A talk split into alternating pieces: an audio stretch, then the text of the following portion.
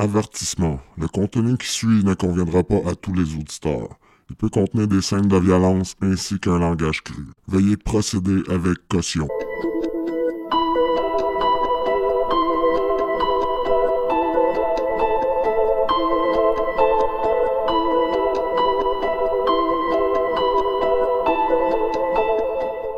Bienvenue à Mauvaise Augure. Mauvaise Augure, c'est un podcast qui explore le milieu criminel puis les enquêtes non résolues. Euh, c'est moi, votre hôte Frédéric. Euh, pour me contacter ou pour voir les documents puis les photos liées aux épisodes déjà publiés, euh, vous allez trouver tout ça sur le groupe Facebook, juste à chercher pour Mauvaise Augure. le podcast va bientôt être disponible sur toutes les bonnes plateformes, mais je vous suggère fortement Himalaya. Puis en plus, je vais diffuser du contenu exclusif. Puis quand tu t'inscris sur Himalaya, il y a même une option pour transférer les chaînes auxquelles tu es abonné sur ton ancienne plateforme. Fait que c'est quand même pas peur, tu perds pas euh, de temps trop trop à gosser. Bon, aujourd'hui, euh, je traite d'un dossier quand même crissement connu au Québec. Euh, Guy Turcotte. ça te dit rien, tu devais probablement habiter dans une grotte de 2009 à 2015 parce que tout le monde a entendu parler, je pense. Euh, ce dossier-là me tentait au début. Mais euh, je dois avouer qu'après une couple d'heures de recherche puis d'écriture, je me suis dit fuck, c'est dans quoi je me suis embarqué? Euh, j'avais déjà hâte de finir. J'ai beaucoup de dossiers prêts à être enregistrés, puis celui-là, ça a été un des toughs, je dois avouer. je l'aimais déjà pas, mais j'en suis venu à le détester encore plus. Je savais que c'était un esti de marde, là, mais je pense que c'est plus la fosse sceptique bien pleine. Et ça va comme suit. 21 février 2009. C'est par cette froide journée du mois de février qu'un appel sera fait aux urgences par la mère de Turcotte. Ayant aucune nouvelle de son fils, elle s'inquiète vraiment. Elle est accompagnée du père de Turcotte et le couple se trouve devant la maison de leur fils. Sa voiture se trouve sur les lieux, mais Turcotte ne répond pas à la porte ni au téléphone. L'agent de sécurité du Québec, Patrick Bigras, accompagné d'un collègue, seront les, les premiers arrivés sur les lieux du drame. Les deux agents frappent à la porte d'entrée, mais n'obtiennent aucune réponse en retour. Les deux agents décident de briser une fenêtre pour pénétrer dans la maison. L'agent Bigra est le premier à entrer sur les lieux.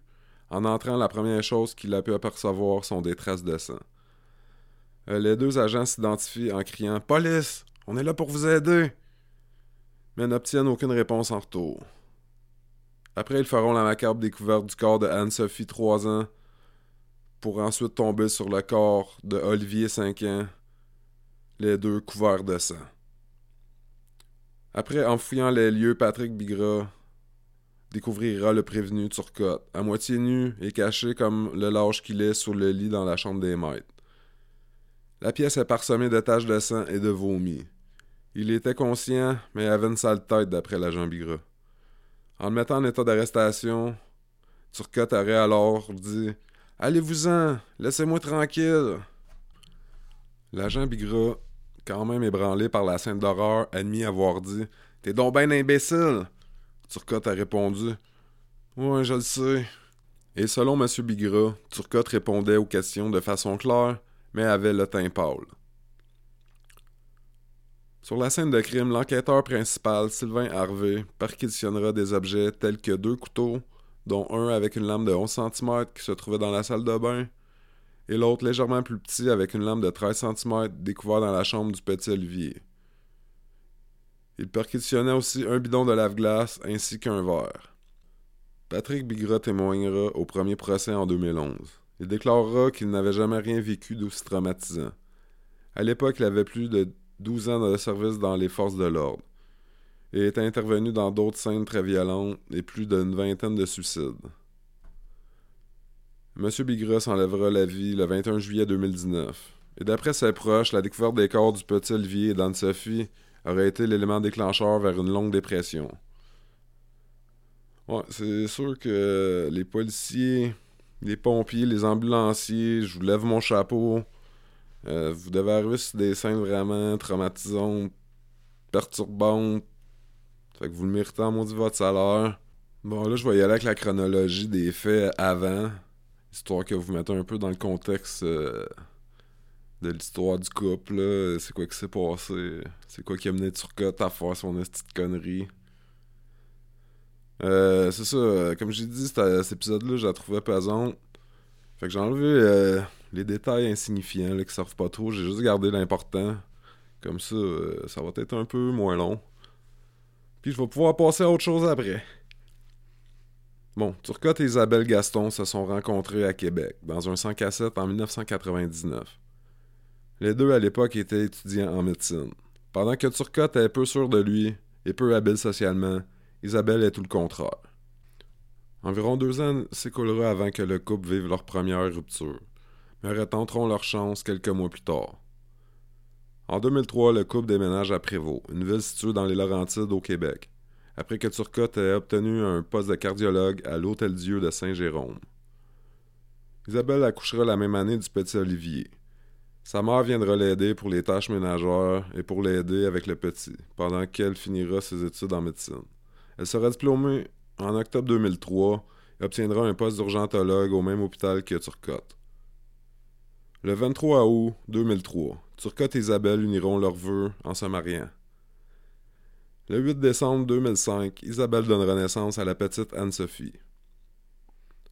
Après, le couple commence à partir en couille. En 2007, le couple passe proche de se séparer encore une fois.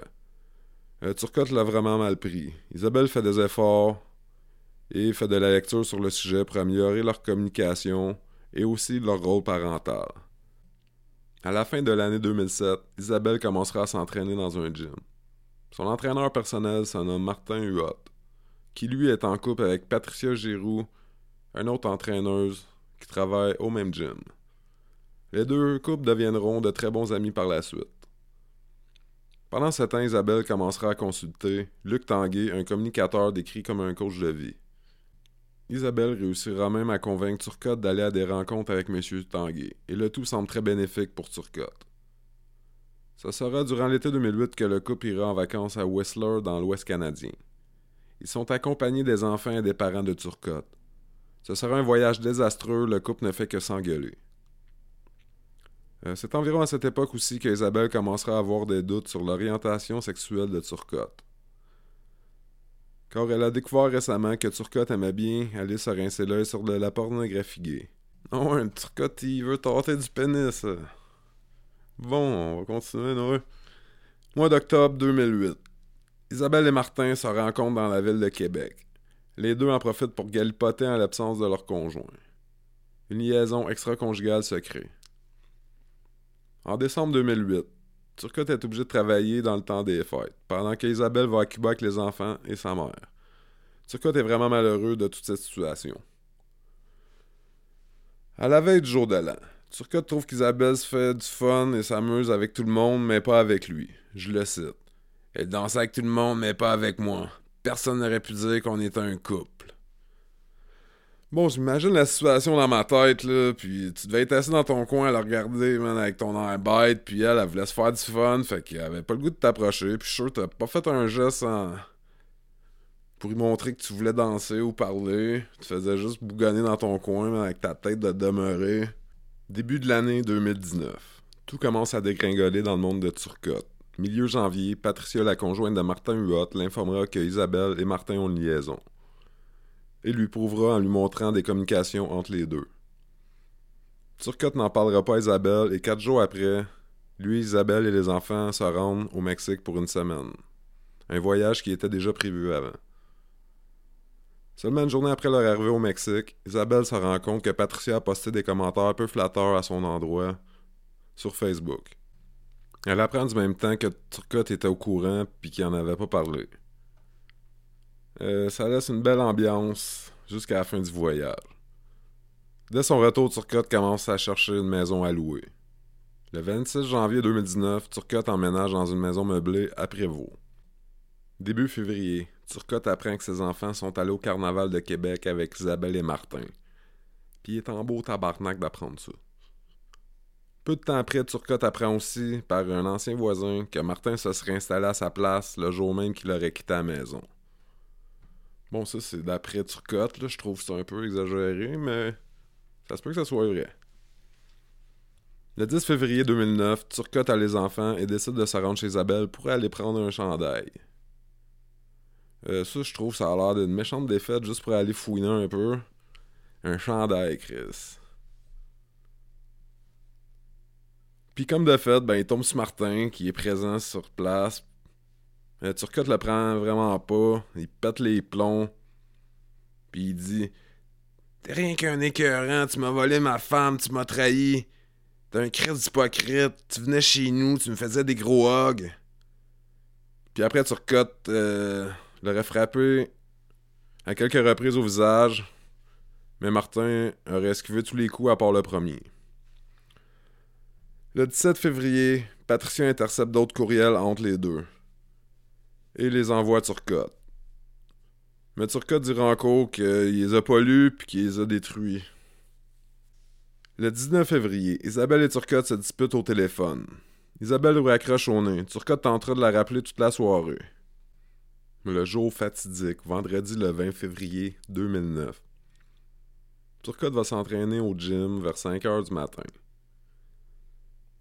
Après son entraînement, il décide de faire un petit détour pour passer devant son ancienne maison. Puis il décide de s'arrêter, d'entrer sans frapper, puis de faire une crise. L'engalade pogne. Après, Isabelle a dit qu'elle veut passer devant les enfants. Fait que Turcotte, il dit pas un mot de plus, puis il repart. Euh, Turcotte commence son corps de travail à l'hôpital à 8 h du matin.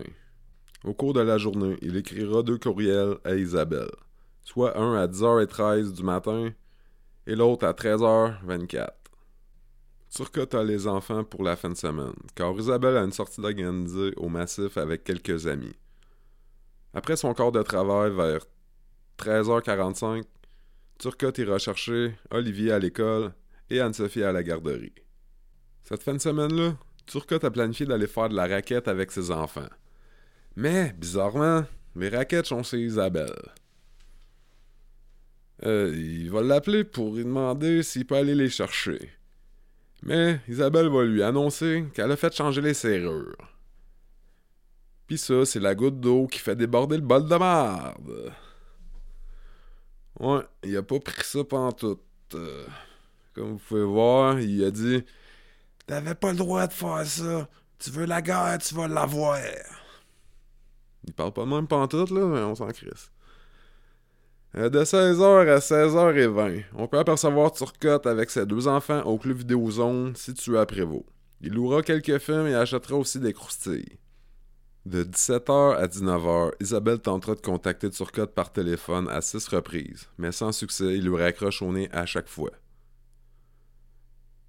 Vers 18h30, Turcotte ouvre son ordinateur et lit les emails que Isabelle et Martin Huot se sont échangés. Bon, je pensais qu'il avait dit qu'ils avaient détruit en cours. Euh, je sais pas si c'est les, premiers que Patricia y a renvoyés, mais. Me semble, moi, si je détruis des emails sans les lire, que quelqu'un m'envoie, je vais avoir détruit les vieux aussi que j'ai déjà lus. Mais ça, on sait pas comment que les personnes agissent des fois. De 18h31 à 18h55, euh, Turcotte n'est pas sur son ordinateur. À l'exception de Turcotte, il n'y a personne qui sait ce qui s'est passé dans ce laps de temps.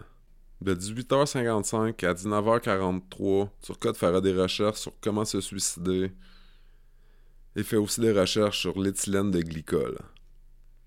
De 19h43 à 20h09, il rouvre et relie les messages échangés entre Isabelle et Martin, et ce à de nombreuses reprises.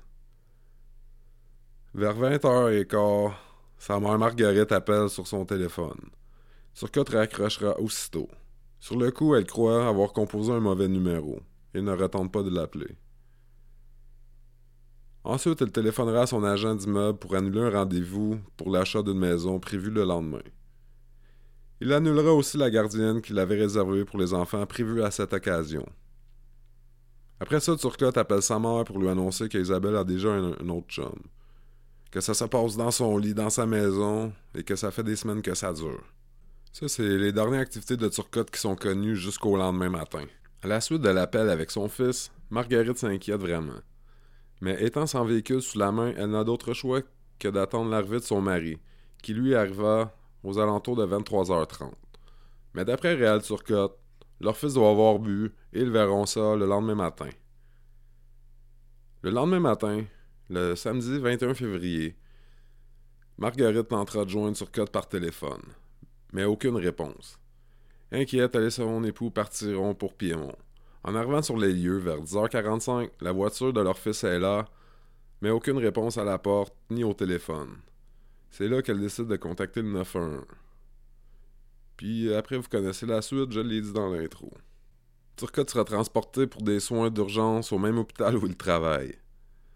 Euh, les employés ont peine à croire que Turcotte vient d'assassiner froidement ses enfants. Après, il refusera de tempérer avec le personnel, en refusant de dire quelle substance il avait ingérée. Il leur dira qu'il a consommé une surdose d'acétaminophène et refusera tout traitement en disant de le laisser mourir. Chris que moi je t'aurais laissé mourir. Vers 14h30, il commencera à coopérer. Il veut avoir les résultats de ses tests de sang en échange, il leur dira c'est quoi qu'il a consommé. Je sais pas trop c'est dans quel ordre ça s'est fait, mais ça peut changer bien les affaires. S'il a vu les, résultats avant de dire c'est quoi qu'il avait pris, je sais pas trop, là, tu sais. Ça peut, ça peut changer la donne. Je suis pas médecin, là, mais... Bon, après, il leur annoncera qu'il a bu 2 litres de lave-glace la veille vers 20h, donc au moins 18 heures avant. Après, dans la même soirée, il sera transféré à Montréal, à l'hôpital Sacré-Cœur, en raison de conflits d'intérêts avec le personnel de l'hôpital. Dans les semaines suivantes, il sera interné au pavillon Albert Prévost et ensuite à l'Institut Philippe Pinel pour son évaluation psychiatrique. Bon, je vous l'apprends sûrement pas, mais sa défense était folie passagère puis, ça a quand même passé au premier jugement, quand même. Et cette belle justice. Bon, le dimanche 1er mars 2009, seulement huit jours après avoir tué froidement ses enfants, il fait un appel à l'Hôtel Dieu où il travaillait. En partie pour s'excuser et remercier certaines personnes. Bon, ça, sérieux, ça vaut vraiment un extrait. Il euh, faut que je vous fasse écouter ça il n'a jamais passé. S'il peut l'annuler puis m'en faire un nouveau 353 pièces, ce serait très apprécié parce que j'aurais bien des avocats à payer. Puis euh, euh, je voulais euh, te remercier beaucoup Nathalie pour, pour tout, pour toi-même, pour ton sourire à tous les jours que, qui me faisait beaucoup de bien. Je lègue ma calculatrice à Marie-Josée. Salut, merci beaucoup pour euh, son appui et son support. Sérieux, what the fuck, ta calculatrice? J'espère juste que Marie-Josée, elle a crissé aux poubelles ta crise de calculette de marde. Sérieux. Bon, après, il appellera pas mal tout le monde, même la gardienne, pour s'excuser pour le drame. je me demande si c'est pas excusé même à l'agent immobilier, tu sais. Non, sérieux, euh, il s'est excusé à pas mal tout le monde sur la planète, à part à la personne la plus concernée dans l'histoire, la mère de ses enfants, Isabelle Gaston. Je suis à peu près sûr que même aujourd'hui, il tient responsable de tout ce qui arrive parce que parce que c'est de sa faute, Bon là, pour ceux qui aiment pas la violence faite aux enfants, je vous conseille de skipper d'au moins euh, une bonne vingtaine de secondes. Pendant ce temps, une autopsie sera menée sur le corps des enfants, et les résultats révéleront qu'Olivier a reçu 27 coups de couteau, dont 16 à l'abdomen, 4 au dos et 7 aux mains, ce qui prouve qu'Olivier a tenté de se défendre au moment de l'attaque.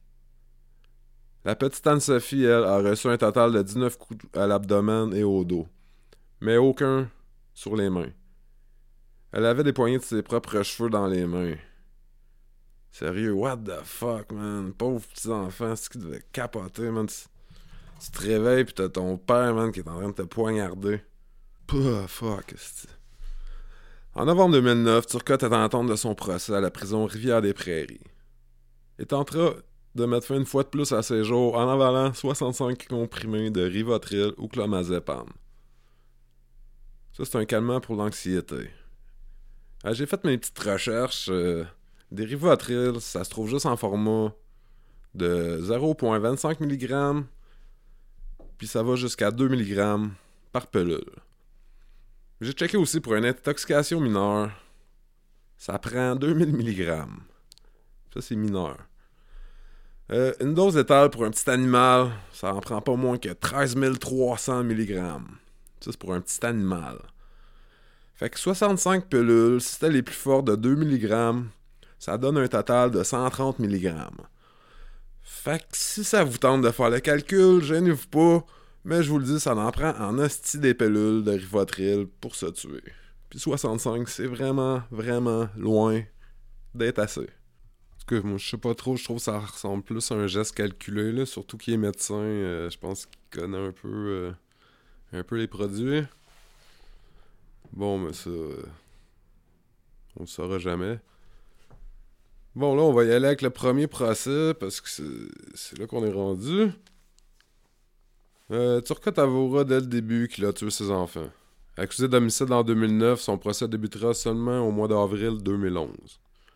Euh, les spécialistes en santé mentale dans le dossier se contredisent tous sur l'état émotionnel de Turcotte, et ainsi que sur les effets et le rôle qu'a pu jouer l'ingestion de méthanol.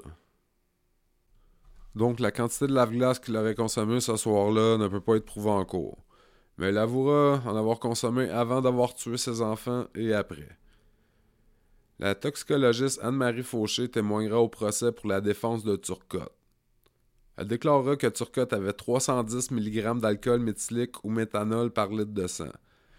Une dose létale s'il n'aurait pas été soigné. Elle avouera que les effets sont comme si on consommerait de 3 à 5 bières. Ouais, c'est pas avec ça qu'on parle à carte, hein? Ah, mon Turcotte? Bon, encore, il dira qu'il ne se souvient que de certains événements survenus le soir du 20 février 2009, en raison de la détresse psychologique dans laquelle il se trouvait. Le procureur de la couronne René Verrette n'a pas trop ménagé Turcotte pendant son contre-interrogatoire. Il a lâché euh, Vous avez donné 46 coups de couteau à vos enfants, pourquoi ne pas avoir eu le courage et la force de vous en donner un seul euh, Turcotte lui a répondu qu'il ne trouvait tout simplement pas les couteaux. Le procureur a alors spécifié qu'un des couteaux était sous le corps ensanglanté d'Olivier et qu'une partie était clairement visible, et que l'autre couteau qui avait servi à tuer ses enfants était sur le bord du bain dans la salle adjacente où se cachait Turcotte. Mais Turcotte euh, trouvait ce couteau trop petit, avec une lame de seulement 11 cm. Euh, sérieux, fuck, je sais pas, c'est pas un canif, c'est une lame de 11 cm. En plus d'en avoir trouvé un autre euh, à côté de la télécommande de la télévision. Euh, le procureur le fera dire qu'il possède plusieurs autres couteaux dans la maison, dont plusieurs dans un bloc de bois sur le comptoir de la cuisine. Puis il n'a pas pensé à prendre un seul pour se tuer. Euh, non, je sais pas trop là, mais euh, il a cherché des manières de se suicider sans douleur, d'après son historique sur son ordinateur, fait que ça veut tout dire. Euh, Turcotte joue encore sur la carte d'avoir des flashs sur les événements, mais se souvient avoir bu de lave-glace. Euh, le procureur lui dira Vous êtes cardiologue, vous savez comment vous tuer? Turcotte répond j'avais eu toute ma taille, j'en aurais pas essayé de me tuer comme ça. Après, Turcotte a aussi témoigné qu'après avoir donné le premier coup de couteau à Olivier, il a réalisé qu'il lui faisait du mal. Donc il a paniqué puis il a continué à lui en donner d'autres. Le procureur lui a alors demandé pourquoi ne pas avoir arrêté. Turcotte a répondu qu'il ne savait pas trop. Euh, c'est au mois de juillet 2011 que le jury conclura que Turcotte n'est pas responsable pour les meurtres. La Cour le déclare non responsable pour cause de troubles mentaux et une thérapie en centre psychiatrique pour une durée indéterminée lui est imposée. En juillet 2012, il sera présenté devant la commission d'examen des troubles mentaux avec un dossier de troubles de l'adaptation et humeur dépressive, mais aucune psychopathologie. La commission juge qu'il est encore un risque de danger pour autrui et il n'est pas prêt émotionnellement pour le processus de réhabilitation. Mais en tout bon système de réhabilitation, on lui accorde tout de même des droits de sortie accompagnés d'un membre de la famille ou d'un employé de l'Institut. Mais pas de stress parce que après seulement trois mois, il pourra faire tout ça seul comme un grand. Moi, c'est ça, après trois mois euh, de ce régime-là, il pouvait sortir tout seul, le petit Turcotte. Ouais, d'après les membres du personnel, euh, il partait à tous les jours faire sa ride à vélo pendant une, heure ou deux, je sais plus trop. Ouais. La grosse vie sale. C'est ça, donc la vie continue son train, tout le Québec est en beau ciboire. Six mois après, euh, soit en, décembre 2012, la Cour trouve qu'il va de mieux en mieux, le petit Turcotte. Il a même entrepris une psychothérapie pour mieux comprendre et partager ses émotions. Fait que les crises de crétins des membres de la commission décident de le libérer sous condition le 12 décembre. Une bombe est lâchée sur le Québec. Non, sérieux, euh, le monde est indigné en crise. Hein? c'est tout à fait normal. Mais pendant ce temps, soit le. Euh, au mois de septembre 2012, le directeur des poursuites criminelles et pénales a fait la requête pour un nouveau procès. Le fait de non-responsabilité criminelle pour cause de troubles mentaux ne tient pas la route, car l'intoxication au méthanol de Turcotte est un, un, geste volontaire pour mettre fin à ses jours.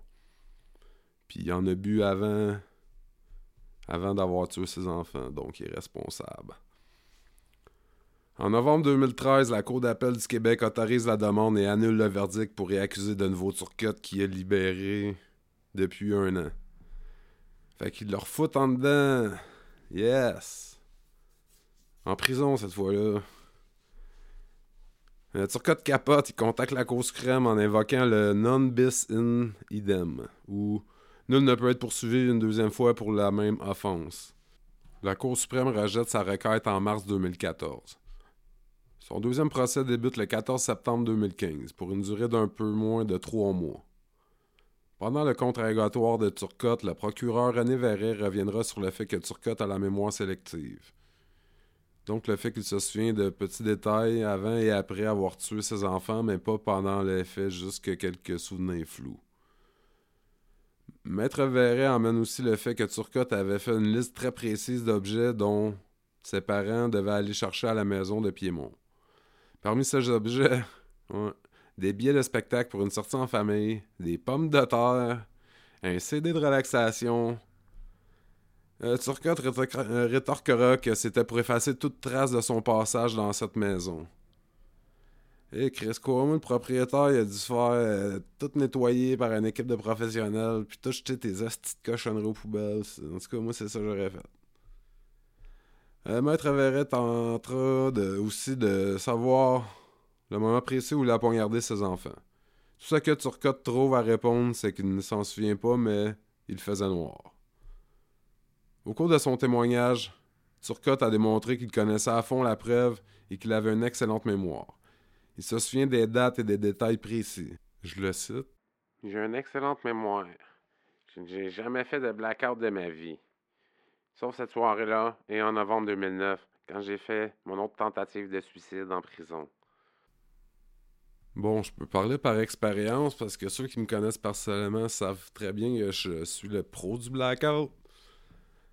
Euh, J'aime pas trop l'alcool, fait que je portais à caler mes drinks, fait que je blackout euh, pas mal à chaque fois que je bois, fait que je bois pas souvent. Mais quand je blackout, euh, je tue pas mes enfants, euh, je fous pas à merde, euh, je fais juste continuer à parler comme si rien n'était. Mais que je veux dire, mon point, il est que quand tu blackout, là, c'est. Tu t'endors puis tu te réveilles après, sauf que tu dormais pas vraiment, t'es encore actif. Si on pourrait dire. Mais tu te souviens pas de par petite shot au milieu ou whatever, c'est. C'est comme si tu t'endors puis tu te réveilles en plus, si d'après sa, toxicologiste qui défendait, a dit que la quantité qu'il a bu de méthanol, c'est l'équivalent de 4-5 bières. Ben, s'il a bu ça en deux shots, soit avant, puis après avoir tué ses enfants, fait que ça serait l'équivalent qu'il aurait bu deux bières, l'effet de deux bières. Donc deux bières blackout, c'est Chris, c'est pas comme moi.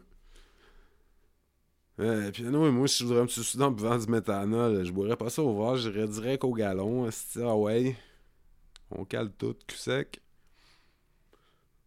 Bon, à la fin du procès, Isabelle Gaston a fait un témoignage touchant pour montrer les répercussions sur sa vie depuis la mort de ses deux enfants.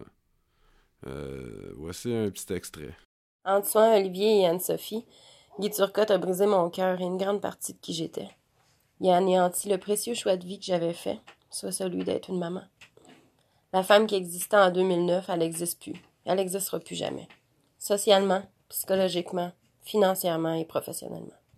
Le 6 décembre 2015, après sept jours de délibération, les douze membres du jury viendront à un accord. Et leur verdict, cette fois, l'accusé Turcotte est trouvé coupable de meurtre non prémédité et le juge lui impose une peine d'un minimum de 17 années de prison. Bon, 17 euh, années, euh, je trouve ça un peu. Euh, un peu peu. très peu. Ça méritait 25 ans avant une libération conditionnelle. Minimum. Parce que moi, je trouve que c'est un meurtre au premier degré. Ça touche des enfants. Les victimes sont mineures. Mais, anyway, c'est déjà mieux que le premier jugement. Bon, il débutera sa peine comme détenu au pénitencier fédéral Archambault jusqu'au mois de juin 2016, où après il sera transféré, euh, transféré à Port-Cartier. Rendu là, une belle accueil l'attend. Oui, seulement 24 heures après son arrivée au pénitencier de Port-Cartier, près de cette île, il va manger une claque. Ouais, c'est ça. Le lendemain, sur l'heure du dîner, deux détenus sont venus le voir et ils ont suggéré fortement de manger dans sa cellule. Mais Turcotte, lui, a décidé d'en faire sa tête puis d'aller sur l'heure principale, manger avec les autres détenus. Évidemment, les deux détenus ont pris le. ont répondu à l'affront en le tabassant. Par contre, il a subi que des blessures mineures. Ils lui ont quand même valu un séjour à l'infirmerie. Mais malheureusement, contrairement aux rumeurs qui circulent sur Internet, euh, puis qu'il y a sûrement du monde qui croit encore, il a pas été agressé sexuellement. Ça, c'est pas vrai. Dommage, hein? Bon, justice est à moitié rendu. Encore une fois, au Québec, euh, Canada, c'est. Vous allez le voir au fil des épisodes, ça. Il manque un, peu euh, de sévérité dans, dans, le système judiciaire. Mais la question qui reste surtout, c'est euh, c'est-tu un geste calculé ou il a vraiment pété les plombs puis il a commis l'irréparable? Bon, moi d'après moi, c'est un geste calculé. J'ai passé mes commentaires par-ci par-là pendant l'épisode, mais. Tu sais, il a, comme, il a agi comme un stalker un peu. Euh, tu vois qu'il voulait sa vengeance. Avant le procès. Il, a fait sa, sa, fausse tentative de suicide avec des rivaux encore. Euh, il s'est excusé aussi à tout le monde, à part Isabelle, parce que je suis sûr qu'elle tient responsable. Euh, sinon, euh, c'est ça. Mais qu'est-ce qui est triste là-dedans, c'est qu'il reçoit quand même des lettres de femmes qui veulent l'épouser pour avoir des enfants avec, ce style-là. Ouais c'est quoi qui se passe dans notre société? Euh, je pensais que j'étais un bon gars, moi je suis célibataire, je reçois pas de lettres, Un gars qui tue ses enfants, il y a des femmes prêtes à l'épouser, man, pis à y redonner des enfants. Ouais, ça fait dur. Euh, il y a du monde qui ont besoin d'aide un peu. En tout cas, je vous remercie d'avoir écouté. J'espère que vous avez apprécié. Euh, si c'est le cas, pour supporter le podcast, abonnez-vous, parlez-en, commentez, partagez. Euh, oubliez pas d'aller sur le groupe Facebook euh, si vous voulez donner vos avis sur les dossiers, euh, pour me contacter, ou voir les photos ou les documents qui sont liés aux épisodes. Donc, c'est ça. À la prochaine, faites attention à vous autres, puis surtout n'oubliez pas de barrer votre porte puis fermer vos volets.